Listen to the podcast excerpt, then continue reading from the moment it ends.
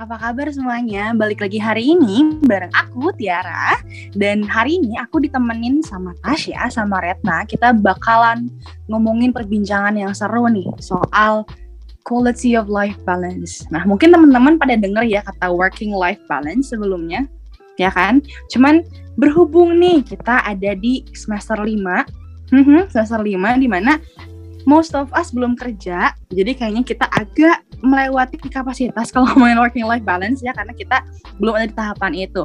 Nah, ngomong-ngomong semester 5, kita bertiga ya Red, Tasya, kita ada di tingkat yang sama, tingkat 3 nih. Semester 5. Udah mulai kerasa dong ya kuliahnya, udah mulai berasa nih. Aduh, ini nih pelajarannya gitu. Aduh, ini nih the thing that I face gitu. The thing that I'm gonna be facing in the in the in near future gitu kan ya.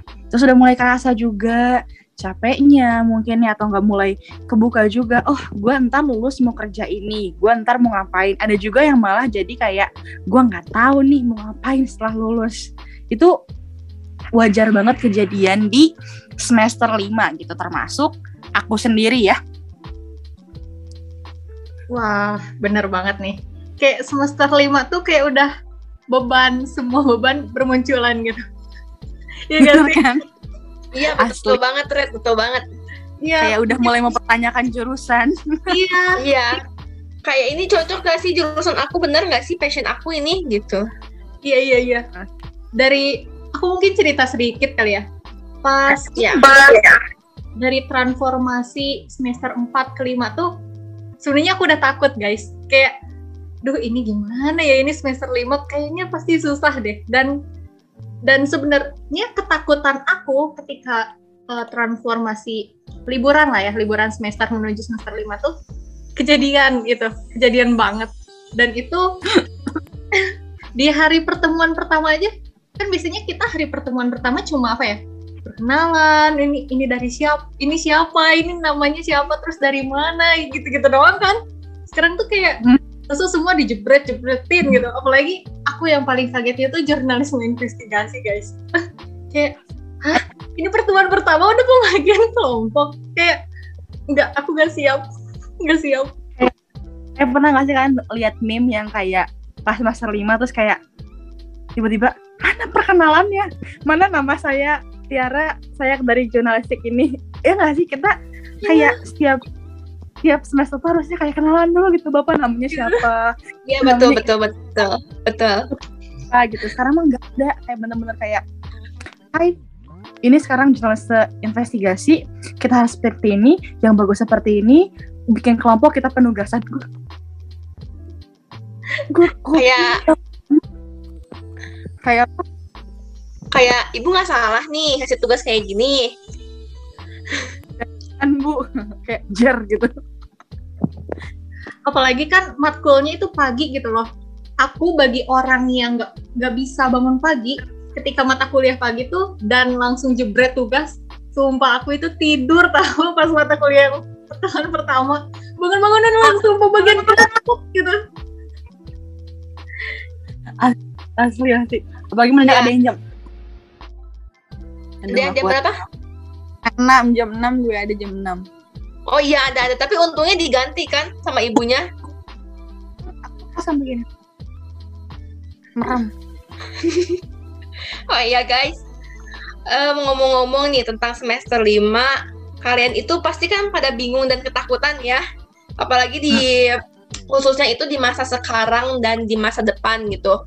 Kalau misalkan kayak aku sendiri nih ya, aku tuh merasa bingung nih sama orang-orang kayak kok bisa gitu? Kayak kamu kayak Tiar sama Retna kok kok bisa ya kalian sibuk banget gitu? Dan aku bingung kenapa? Aku nggak apa-ngapain aku nggak punya kegiatan apa-apa.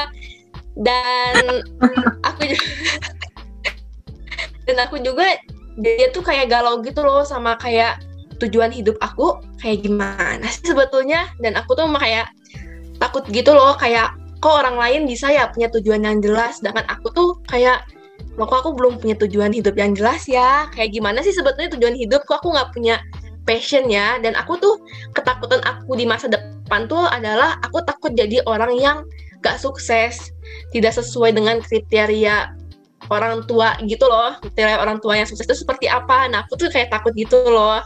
Terus juga aku takut nih pas di kuliah itu aku takut lagi mikirin kayak skripsi aku bisa nggak ya skripsi ya aduh aku nanti lulusnya tepat waktu nggak ya? Kayak gitu loh. Kalau misalkan Tiar sama Retna gimana nih? Ketakutan di masa sekarang dan depannya. Retna dulu Boleh nih. kali. boleh nih Retna dulu nih. Dulu ya.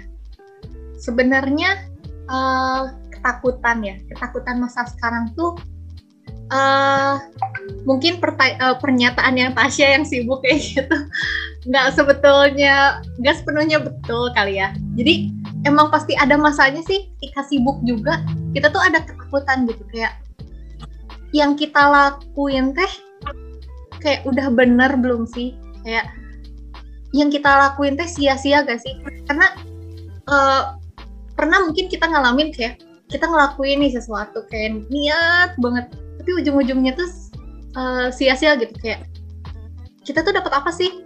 Ya kan? Mungkin eh, pernah dengar juga kayak istilahnya tuh toxic productivity apa gimana sih bahasanya? Iya. toxic, Toxic product- productivity. ya ya aku takutnya kayak gitu sih. Dan gimana ya aduh aku ngehandle diri sendiri biar uh, aku kuat dan aku uh, aku kuat dengan semuanya tapi aku juga punya mendapatkan uh, kebahagiaan yang seimbang gitu. Kayak gitu sih Hmm. kalau aku. Kalau Teh Tiar gimana tuh apa ya aku kalau misalnya ngomongin sibuk I'm aware I'm well aware lah soal aku sibuknya kayak gimana gitu kayak you guys can see my eyes. Hmm, kayak hmm, lucu.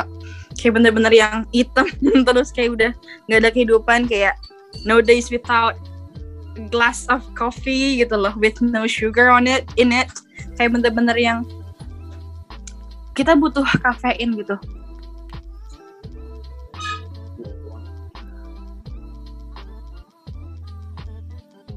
Iya, pasti kafein eh, kita jadi butuh sih. Yang biasanya dulu waktu kita remaja nggak suka kopi, sekarang kayak mau nggak mau loh kok jadi suka, terus jadi ketagihan dan itu emang benar bisa naikin apa ya energi gitu ya. Ya, karena energi mood jadi melek aja gitu sama ide. Terus kayak bener kayak tadi eh, apa ya Rena bilang gitu kita sibuknya tuh kadang nggak jelas sibuk apa gitu. Bukan dalam artian kita nggak punya kerjaan gitu bukan. Tapi lebih ke arah kayak kita ikut semua hal gitu sampai kita lupa buat taking care of ourselves. Kalau aku ngerasanya kayak gitu ya. Kayak pernah dengar nggak sih kalau misalnya kita udah bukan generasi yang takut atau enggak takut ketinggal- ketinggalan zaman gara-gara postan Instagram temen. Tapi kita jadi negara yang tak oh jadi negara. Jadi eh, generasi yang takut sama LinkedIn profile orang gitu.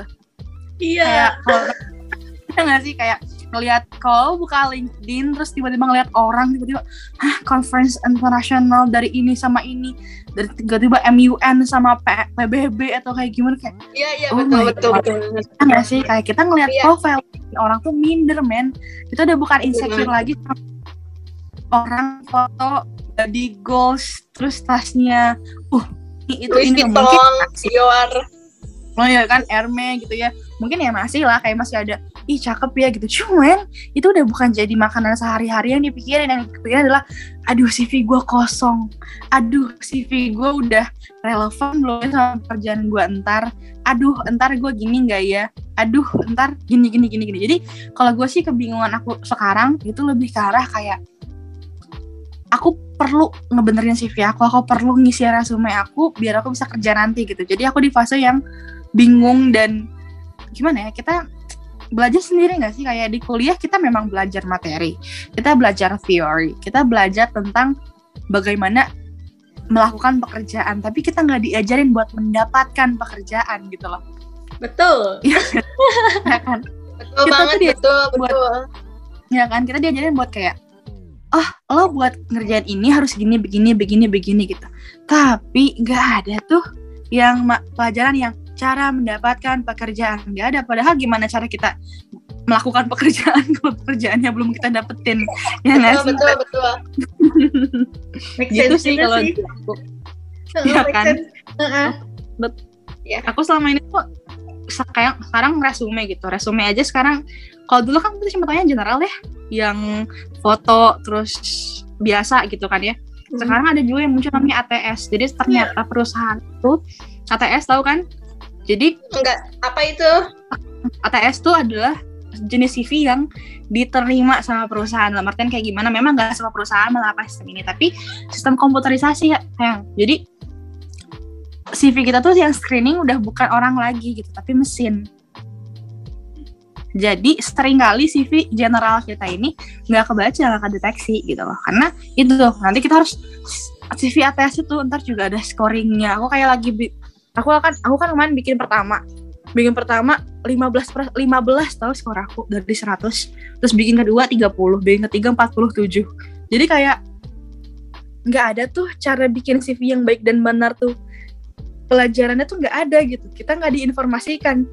Dunia kerja itu ternyata tumbuhnya kayak gimana gitu. Kita harus merangkak sendiri manjat sendiri nyari info sendiri gitu dan udah seperti ini tuh pun nggak menjamin kesuksesan kita gitu jadi kayak itu sih kebingungan yang aku lakuin kayak aku harus apa lagi sih buat buat bikin diri aku itu pantas dan layak untuk dipekerjakan lebih ke sana.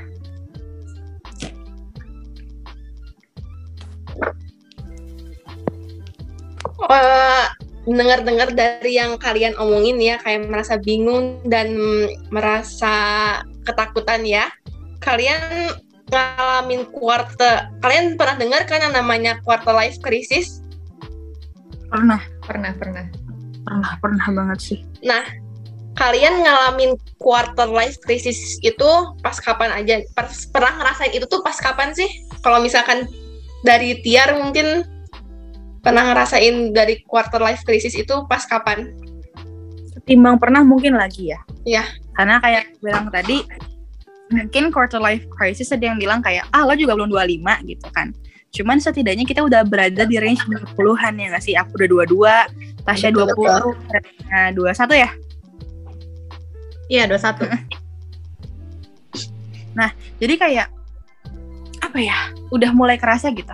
Saat kita umur 20 tahun tuh semuanya pelan-pelan berubah secara drastis. Pelan-pelan berubah drastis. Betul, kayak misalnya betul banget. ya, kayak kayak umur 19 tahun kita masih ngerasa vibe remajanya. Iya. apa-apa kan? Nah tapi kalau pas umur 20 tuh udah mulai kerasa kayak oh mulai muncul permasalahan yang kita sebelumnya nggak kenal. Kita mulai tahu situasi keluarga kita udah mulai tahu finansial kita udah mulai ya, tahu betul betul. Mm, kan? Itu kita udah dalam usia yang dianggap dewasa untuk mengetahui banyak hal gitu. Jadi udah gitu quarter life crisis ini juga didukung dengan gimana ya kita kan tumbuh itu beda-beda ya. Kayak aku itu kan gap year gara-gara pernah ada sakit gitu kan. Jadi kayak aku harus mundur. Jauh di atas teman-teman aku yang sekarang udah sarjana gitu. Jadi itu muncul saat aku ngelihat mereka sukses gitu. Kayak mereka udah kerja di sini dan di sini aku kayak masih mikirin resume aku masih cukup atau enggak gitu. Kayak mungkin aku ada magang tapi kan kayak cukup nggak sih gitu? Kita namanya manusia kan ngerasa kurang terusnya nggak sih? Jadi mungkin quarter life crisis yang aku alamin itu ditambah aku juga anak perempuan tunggal. Tunggal. Sulung maaf ya Allah. Maaf ya adik-adik aku gitu. Kayak sulung gitu. Aku ngerasa kayak punya kewajiban dan tanggung jawab buat mereka juga gitu. Jadi kayak mungkin lebih ke arah sana kita takut langkah yang bakal diambil tuh apa terus sukses nggak sih gitu sih kalau Tasya mungkin Tasya Tasya gimana Tas? Um, kalau misalkan aku sih lagi ngerasain kayak mungkin karena aku belum nemuin apa ya uh, masih ada ketakutan aku tuh belum nemuin bingung juga ya passion aku tuh sebenarnya kayak gimana sih. Jadi aku sekarang sekarang ini tuh lagi ngerasain quarter life crisis gitu. Kayak um, apa ya kayak nanyain gitu aduh aku tuh kayak gimana sih ini tuh? Gitu. Aku tuh arahnya bakal ke mana sih ini? Aku ke depannya kayak gimana sih? Dunia pekerjaan itu kayak gimana sih? Gitu. Terus kayak lebih memperbandingkan diri gitu loh sama orang-orang aduh kok orang lain kayaknya kayaknya orang lain bisa lebih sukses daripada aku deh. Kayaknya aku enggak deh gitu tuh. Dan itu masih masih sampai sekarang gitu muncul dari sebelumnya juga udah mulai kayak aduh ini aku beneran nggak ya? Aku jurnalistik bukannya? gitu. Kayak gitu sih aku. Kalau misalkan Retna Gemilang gimana nih? Tentang quarter life crisisnya itu kapan sih pernah ngerasainnya? Oke, aku mungkin uh, kita uh, flashback dulu ke maba kali ya. Ke maba tuh Ya. uh, jujur ya ini mah dari aku kayak santai banget ya kan semester 1 2 santai kita sering main terus ada koma juga kan kita ribetnya ke koma Menikmati sekali ya. fisik sih pas semester 1 tuh Iya. Ya kan Iya, iya. cuma mikir main terus uh, ikut face to face ya kan Iya, iya. Nah. Masih seneng-senengnya banget. Masih Iya. mikir festival gitu dulu. Iya. tapi ini dari Bukan aku mikir tidur. eh, dari aku pribadi ya, aku tuh baru ngerasain quarter life crisis itu pas semester 2 ketika awal pandemi datang. Itu eh, quarter life crisis aku. Kenapa? Karena dari situ kan awal pandemi itu kita malah apa ya? Kita tidak bersosialisasi dengan orang lain.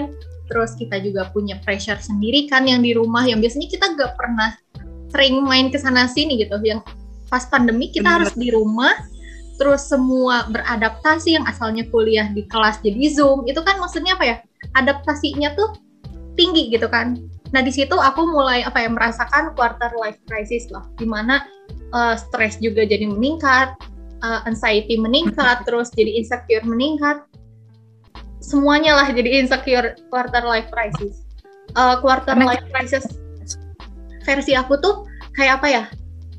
Uh, versi aku ya quarter life crisis aku tuh aku masih bermasalah di eh, tempat yang yang dulunya aku bodoh amatin tapi sekarang masalah itu muncul lagi dan malah mempengaruhi hidup aku. Dan itu pandemi terasa sangat terasa gitu ya. Tapi alhamdulillahnya kayak apa ya? Eh, aku ngerasanya aku eh, dua tahunan ini ya satu tahun setengah lah ketika pandemi ini aku berhasil eh, menjalani apa ya? Bukan menjalani eh, aku udahlah di tahap menerima quarter life crisis ini gitu. Jadi sekarang aku udah di tahap eh, aku udah bisa menerima ke diri aku sendiri, terus aku juga kayak apa ya, eh, udah belajar untuk bodoh amat, ya nggak sih? Sebenarnya inti Hmm. dari quarter life crisis itu insecure dan takut, ya kan? Intinya Mhm. kayak gitu kan? Mm-mm. Nah, sekarang tuh aku udah di tahap eh, alhamdulillah aku udah bisa melalui eh, quarter life crisis ini dengan aku eh, belajar untuk bodoh amat dan eh, belajar untuk bersyukur. Kayak gitu sih kalau aku. Nah, Hmm. mungkin itu eh, aku udah jadi eh, udah masuk ke solusi gitu ya. Pasti kan masing-masing dari kita tuh kayak punya apa ya? Kayak punya jalannya sendiri untuk mengatasi quarter life crisis lah. Ada yang mungkin eh, kita udah beres menjalani quarter life crisisnya, ada yang sedang menjalani atau ada yang belum. Nah, aku mau tahu nih, karena aku tadi udah cerita kan, dari Tasya dulu deh. Pernah eh, tahu gak sih cara survive dari eh, quarter life crisis ini? Em, untuk saat ini sih aku lagi banyak belajar untuk menerima diri sendiri aja gitu. Kayak misalkan aku merasa insecure, aduh aku insecure nih sama orang kayak yang em, dia itu em, udah dia dia lebih dari aku gitu ya. Terus aku ya udah nggak apa-apa gitu ya. Namanya orang itu pasti punya proporsinya apa ya? Proporsinya masing-masing gitu. Jadi Ya. nggak bisa dibandingin kayak aku sama Tiar dibandingin gitu. Ya nggak bisa karena Tiar Tiar Tasya Tasya aku banding ke Retna juga nggak bisa.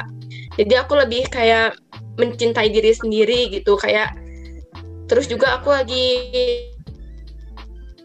lebih aku apa adanya juga gitu terus em, apa ya namanya em, aku juga berhenti gitu untuk membandingkan diri sendiri karena mau sampai kapan pun juga nggak akan bisa ngebandingin diri sendiri sama orang lain tuh gitu. Jadi intinya adalah untuk lebih mencintai diri sendiri sih gitu. Berusaha gitu, masih berusaha gitu. Meskipun ya kadang masih ya yang namanya orang gitu. Kadang masih kayak aduh aku insecure nih gini-gini tapi Ya. ya udah nggak apa-apa gitu ah. Nggak apa-apa. Harus bisa menerima diri sendiri gitu. Ya aku Tasya. Tiar-tiar, retna-retna gitu. Sih gitu Betul. sih. Betul. Emang mencintai diri sendiri itu butuh waktu sih. Gak bisa langsung, plek satu hari. Oke, Betul. aku cinta diri sendiri. Terus, tapi kan besoknya bisa beda lagi kan? ya ampun aku insecure Betul. lagi gitu kan Iya iya, makanya harus kuat gitu kan, harus aduh aku sayang nih, ayo dong Tasya, ya Tasya, Tasya. kalau versi Tesiar gimana nih? Apa ya cara buat nanggulangin quarter life crisis? Aku setuju soal kata Tasya soal yang kayak menerima diri sendiri. Cuman aku me, me- apa ya mendefinikas mendefinisikannya sebagai kayak iya menerima diri sendiri tapi sambil diperbaikin gitu. Kayak misalnya aku khawatir tadi nih sama masa depan aku. Aku khawatir sama CV aku yang istilahnya kok cuma segini gitu gitu ya. Nah saat aku insecure aku nggak diem gitu. Aku benerin gitu. Jadi aku pakai insecure sebagai bahan bakar. Aku takut nih nggak keterima ini. Ya udah gimana caranya biar lo terima gitu. Gue takut nih. Kayak sekarang gimana ya? Kalau kita terlalu terlena sama kata menerima diri healing mencoba itu menurut aku nggak akan nganterin kamu ke nyamanan atau ke apa ya rasa aman gitu loh. Kenapa? Karena akhirnya kalau lari benar penting banget terima diri sendiri tapi sambil diperbaiki gitu loh. Karena Ya, kata betul. nerima diri putih Betul, akhirnya betul, betul gue bohongin diri sendiri kan. Iya kayak betul. misalnya gue pede kok gue cantik gitu. Iya, tapi iya. nangis di kamar tapi beda kan kalau sama ak- kayak aku I have problems with weight ya gak sih? Tapi aku sekarang lagi diet gitu.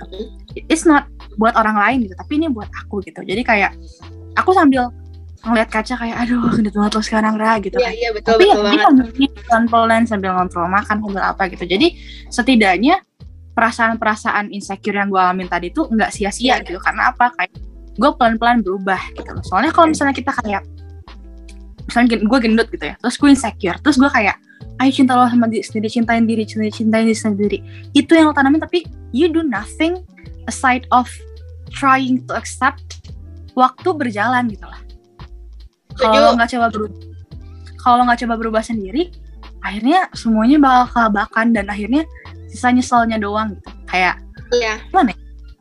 accepting yourself tuh bukan berarti lo gendut Ya ya udah. udah gendut selamanya tuh gitu loh. Kalau misalnya mem kecuali memang saat lo gendut lo tuh kayak "Ah, aku suka aku gendut. Ya udah gak apa-apa Iya. gitu. asal lo honest to yourself gitu. Jujur sama diri sendiri gitu. Jangan lo menampal menampilkan bahagia atau pede lo ke orang lain tapi lo nangis sendirian gitu. Itu kan sama aja nyiksa torturing yourself kan? Yes. Gitu. Jadi Iya betul. saat lo pede absorb energi itu ya gue cantik gue cantik gue cantik gitu jadi lo lo cinta akhirnya sama badan lo pas gendut dan lo cinta sama proses lo sampai kurus nanti gitu kayak menurut gue mencintai proses dan merasakan sakitnya insecure Ya. itu adalah cara gue untuk overcome crisis ya apa of quarter life crisis karena aku menerima gitu bukan menolak dan lari gitu sih kalau aku Betul banget. Jadi ubah keraguan itu menjadi tindakan ya. Kita Betul. kita ragu sama diri kita yang kayak gini, ya udah kita rubah dengan tindakan kita. Hmm, betul. Kayak apa ya sekarang eat well gitu kayak misalnya akhirnya gue tuh apa ya di rumah tuh misalnya lo, takut penampilan kayak gue mulai skin skin kanan lagi kayak Hmm.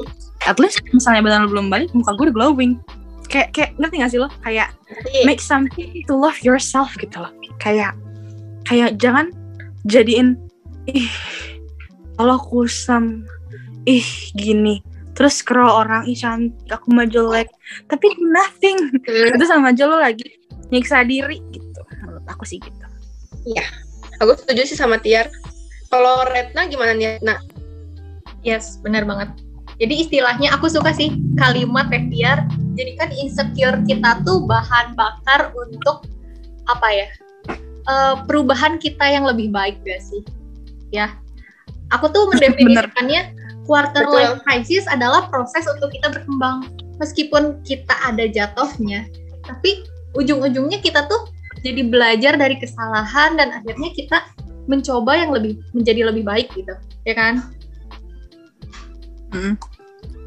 bener bener kalau kalau tanpa insecure pun akhirnya kita jadi besar kepala menurut aku ya kan insecure tuh jadi bahan refleksi diri gak sih lo tahu kurangnya apa gitu Yes. Kalau aku ya? Setuju, setuju. Jadi Atau- insecure itu perlu kadang kita merasa insecure tuh. Soalnya kalau kita nggak merasa insecure, aja terus aduh aku insecure kayak jelek deh. Kan kalau gitu kan tidak ada oh aku bisa memperbaiki diri nih gitu. Kalau nggak punya rasa insecure dia merasa aku baik-baik aja kok aku nggak ada insecure insecure ya gitu kan. Aduh apa Ya, insecure-nya aku males gitu. Selama lo bisa kontrol insecure tuh bisa lo jadiin bahan yang baik gitu menurut aku betul ya betul betul setuju setuju biarin insecure ini mempengaruhi lo dengan cara yang negatif ya udah lo salah gitu lo lo lo keliru gitu sih kata aku Yes, betul. Dan ternyata aku mau infoin aja nih. Ternyata emang quality life balance atau in eh, Indonesianya keseimbangan kualitas hidup lah ya. Sebenarnya itu tuh ada teorinya ya.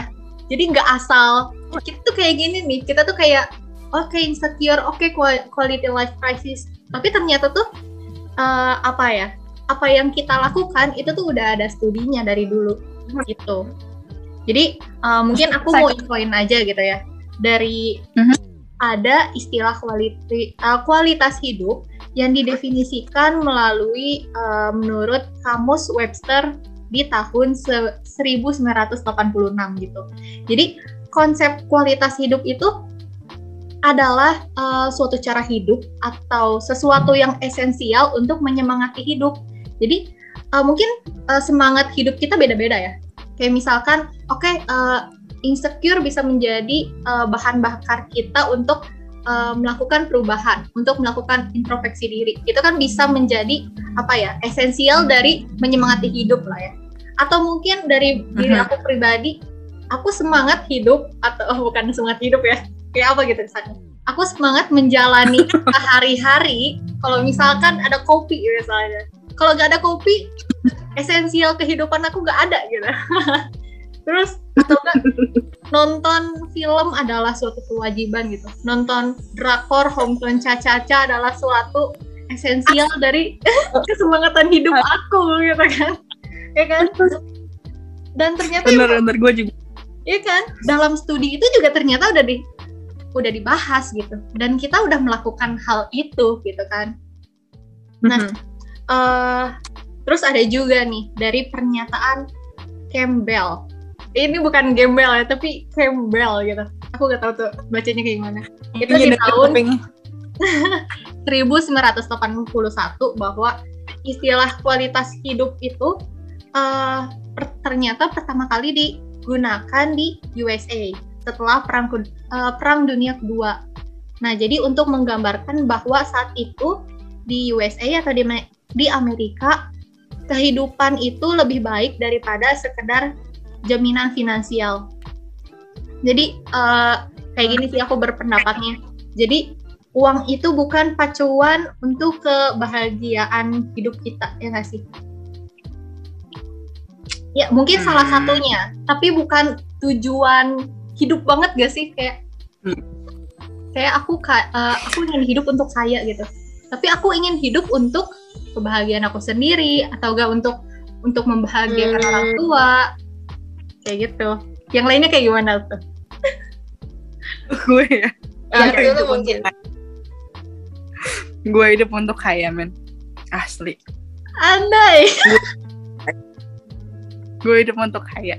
Maksud gue apa ya memang apa ya ya pasti lah ya buat ngejar bahagia itu pasti gitu. Cuman kaya itu sebuah sebuah kepastian yang bisa saja lo raih sedangkan bahagia adalah perasaan yang lo terima. Ya, jadi gue menjadikan kaya ini tujuan gue gue nggak perlu milih kaya dan atau bahagia. Kalau gue bisa kaya dan bahagia kenapa gue harus milih mana yang bahagia mana yang kaya? Karena menurut gue bahagia itu adalah saat lo menerima setiap prosesnya saat ini gue bahagia Oke. tapi apa ini tujuan enggak hidup gue belum kelar di sini gitu jadi kayak proses sama lo enjoy lo bahagia itu berada di jalan tepat tapi tujuan gue untuk kaya kalau gue ya soalnya memang uang itu bukan apa ya segalanya. sumber kebahagiaan ya kayak misalnya lo dikasih 100 juta tapi orang tua lo nggak ada lo juga bakal nangis kan Ya betul, semuanya perlu uang betul. Iya betul. dan untuk bahagia pun perlu uang kayak misalnya lo hidup misalnya ntar mau menikah misalnya gitu. Cinta iyalah itu it's a good thing to receive and deliver ya. Betul. kayak menerima kita. Tapi saat misalnya lo berpacaran terus menikah mungkin orientasinya ada yang nggak pengen punya anak ya. Kalau aku pribadi pengen gitu. Dan aku nggak mau saat uang itu jadi masalah buat kebahagiaan yang aku raih saat itu. Aku bahagia punya keluarga, tapi aku tidak ingin kebahagiaanku dicoreng gara-gara aku tidak mampu membiayai anakku. Gitu, karena menurut aku, ya nggak sih? Karena sekarang tuh cukup itu nggak cukup gitu. Mungkin ya ada yang nggak setuju ya kayak lo harus bisa bersyukur dan lain-lain. Iya, gue bersyukur gitu. Cuman di kehidupannya sekarang pendidikan anak, pendidikan anak kayak apa ya? mungkin di antara kita dia nggak pernah ngalamin jatuhnya ekonomi dan lain-lain kayak gue pribadi pernah gitu kayak gue nggak mau aja kayak misalnya anak gue nanti sekolah mikir finansialnya. Atau enggak khawatir sama ini itu. Gue nggak bakal jadi mereka manja tapi gue bakal make sure gue support mereka secara finansial dengan baik dan gue kasih kebahagiaan yang bisa gue kasih. Gitu sih kalau gue. Betul betul betul. Aku setuju sih sama Tiar karena aku juga pernah sih ngerasain jatuhnya itu karena masalah ekonomi. Kayak aku sampai dulu tuh karena um, orang tua aku itu apa ya katakanlah bercerai deh. Hmm. jadi aku ekonominya itu berkurang gitu loh jadi ya karena bercerai gitu orang tua jadi aku harus sampai keluar dari sekolah karena mama aku tidak mampu untuk membiayai SPP SPP sekolah karena jadi aku harus pindah ke sekolah yang menurut mama yang gratis gitu jadi aku hmm. setuju sih sama Tiar. Kalau Retna gimana? Tadi kan lo soal teori ya. Kalau hmm. misalnya akan lo sendiri gitu soal uang dan bahagia itu gimana? Oke, okay. mungkin aku tadi uh, mengutip apa bukan mengutip ya, menyimpulkan dari pernyataan Teh Tiar itu hmm. kayak lagunya Ariana Grande gak sih? Almost is never enough. Betul. Ah, Oke, okay. kayak almost is never enough. Aku gak bisa nyanyi, yang penting itulah lagunya ya. Bisa di searching lagunya kayak gimana. Tapi betul juga, betul teh. Maksudnya apa ya?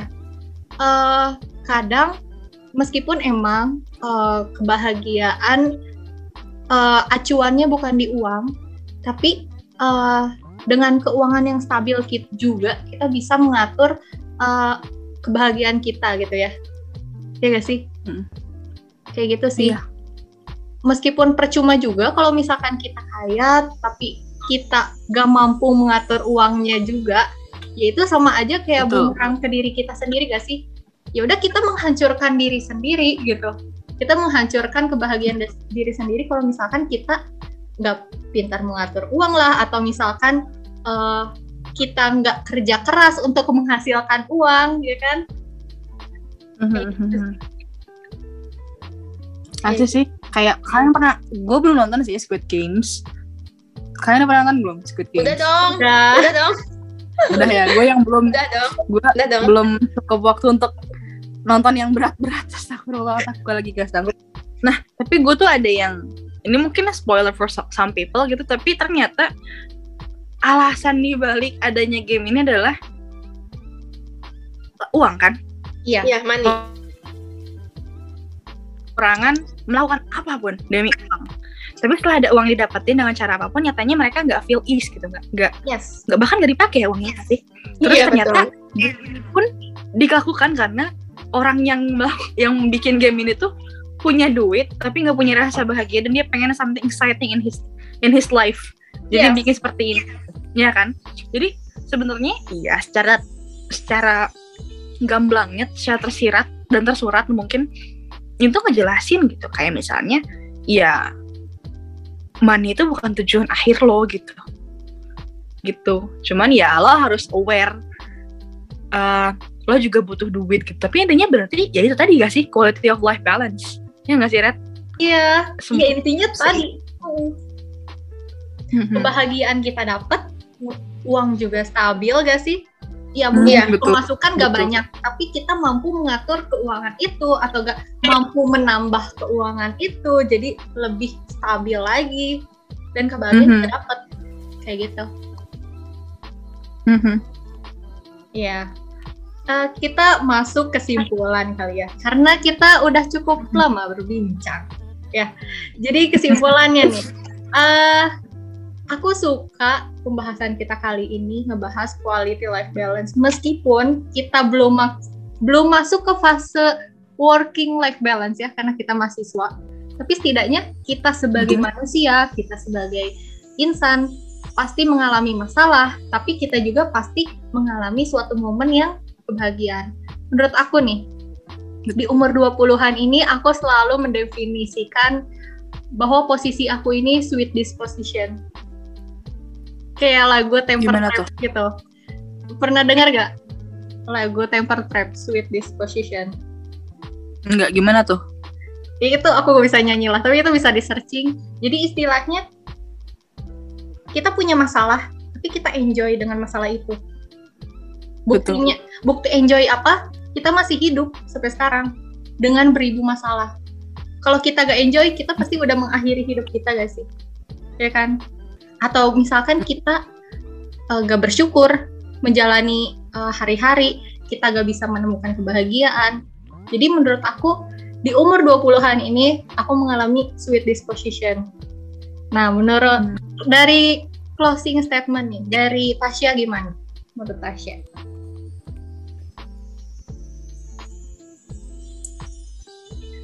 Oke, dari Teh Tiar dulu deh. Dari aku ya, apa yang aku dapetin dari podcast kali ini malam ini tuh lebih hidup itu perlu keseimbangan gitu. Kita harus aware sama hidup itu nggak di atas terus, nggak di bawah terus, nggak di pinggir terus, nggak di tengah terus gitu ya. Kita harus sadar sama hal itu gitu. Terus kita harus sadar juga kekurangan kita, kelebihan kita. Kayak kita bisa lebih siap aja gitu mantep buat jalan ke tahapan selanjutnya gitu. Terus tadi kita ngomongin soal uang, bahagia, dan lain-lain tuh. Jadi sebenarnya semuanya balik lagi ke balance tadi gitu, keseimbangan gitu. Keseimbangan antara tujuan lo, keseimbangan sama apa yang lo suka gitu. Karena kita harus sadar juga ya untuk mencapai keseimbangan, untuk mencapai tujuan kita itu pasti nggak manis terus ya nggak sih? Kayak nggak akan manis terus gitu. Kayak misalnya mau dapat PTN kita harus mati-matian belajar buat SBMPTN mungkin atau enggak buat dalam belajar SBMPTN pun kita pagi ketemu pagi jam 7 kita skip ini skip itu ngurangin waktu makan waktu main gitu. Terus kayak kita sekarang semester 5 buat ngedapetin balance-nya semester 5 itu kita harus begini meluangkan waktu untuk ini itu ini itu. Tapi semuanya harus balance sama rasa bahagia yang kita punya gitu agar supaya kita nggak capek kerja terus gitu kita nggak capek buat melangkah. Karena kalau misalnya apa ya kita kerja kerja kerja nyari goal nyari goal nyari goal takutnya di akhir lo capeknya numpuk semua. Akhirnya oke udahlah cukup segini. Akhirnya lo nyerah tengah jalan gitu dan meninggalkan apa pun yang lo bangun selama ini. Jadi menurut aku memiliki goals bagus banget, punya tujuan bagus banget, berusaha bagus banget, tapi ingat kalau tuh perlu keseimbangan di hidup gitu. Harus sesuai takarannya, harus pas takarannya. Lebih kurang, cukup atau enggak, pengen nambah, pokoknya tuh harus bener-bener seimbang agar supaya lo bisa menjalani hidup lo dengan perasaan nyaman, cukup gitu sih dari aku. Mungkin dari Retna atau? Mhm. Dari Tasya nih, gimana nih? Eh, dari kesimpulan pembahasan eh, podcast kita kali ini. Em, mungkin kalau misalkan dari aku em, ke arah yang lebih yang ini kali ya aku mau fokusin ke arah yang insecure itu Oke. aku tadi setuju banget sih kata Tiar kalau misalkan kita itu em, insecure itu emang kita itu harus punya insecure tapi insecure itu bagaimana cara kita itu mengolahnya ya menjadi yang lebih baik lagi gitu. Insecure itu bukan menjadi kita itu jadi ah gue insecure lah gue mah gini gitu tuh. Itu kan berarti ke arah negatif ya tidak mau tidak mau berubah gitu. Dan itu salah banget. Harusnya insecure itu jadi membangun diri oh ya gue sadar nih. Kayak kayak Tiar juga aku juga sama ya karena kelebihan berat badan kayak gini. Oh iya aku insecure berat badan aku harus apa? Oh iya aku harus olahraga pagi-pagi olahraga. Aku makan porsi dikurangin. Nah berarti kan insecure ini menjadi sebuah motivasi bukan menjadi negatif gitu.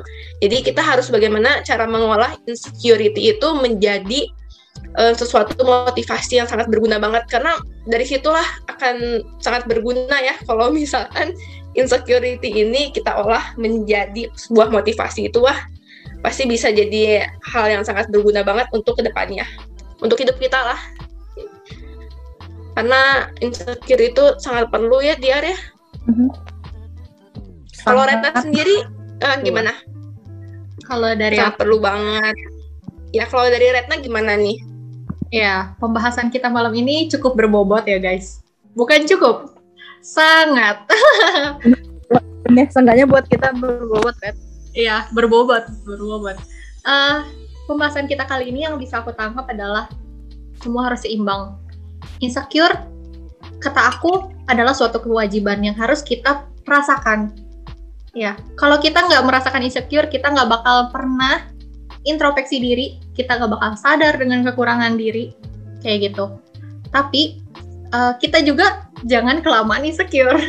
Kita juga harus bahagia dong namanya juga quality life balance gitu.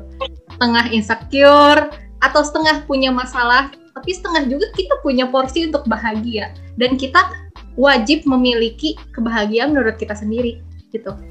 Misalkan uh, aku bahagia kalau misalkan aku nonton film. Ya, kalau misalkan kan orang yang ngejudge gitu ya. Kalau misalkan aku dimasukin ke hati, kebahagiaan aku ini bisa jadi suatu insecure lagi gitu. Jadi uh, mau gak mau kita tuh harus mempertahankan apa yang membuat kita bahagia. Dan dari situlah kita juga harus belajar bodo amat gitu ya. Uh, Hmm. Karena yang menentukan kebahagiaan itu tetap kan kita sendiri, bukan orang lain gitu. Dan kita bisa menemukan kebahagiaan dari dalam diri kita sendiri gitu. Kita mengenal diri sendiri. Kita tahu masalah kita apa. Kita tahu juga solusi untuk kehidupan masalah kita apa. Ya itulah jadi menghasilkan uh, quality life balance menurut aku gitu. Oke, pembahasan kita udah sampai kesimpulan berarti masuk ke penutupan. Terima kasih teman-teman. Uh, ma- pada malam hari ini uh, pembahasan kita cukup panjang. Entah ini udah sampai sejam atau dua jam gitu ya. Cuma ngebahas quality life balance. Seru banget sih. Terima kasih ya Teh Tiar sama Tasya. Uh, kita Iya. tutup aja. See you. Bye-bye. bye bye Bye.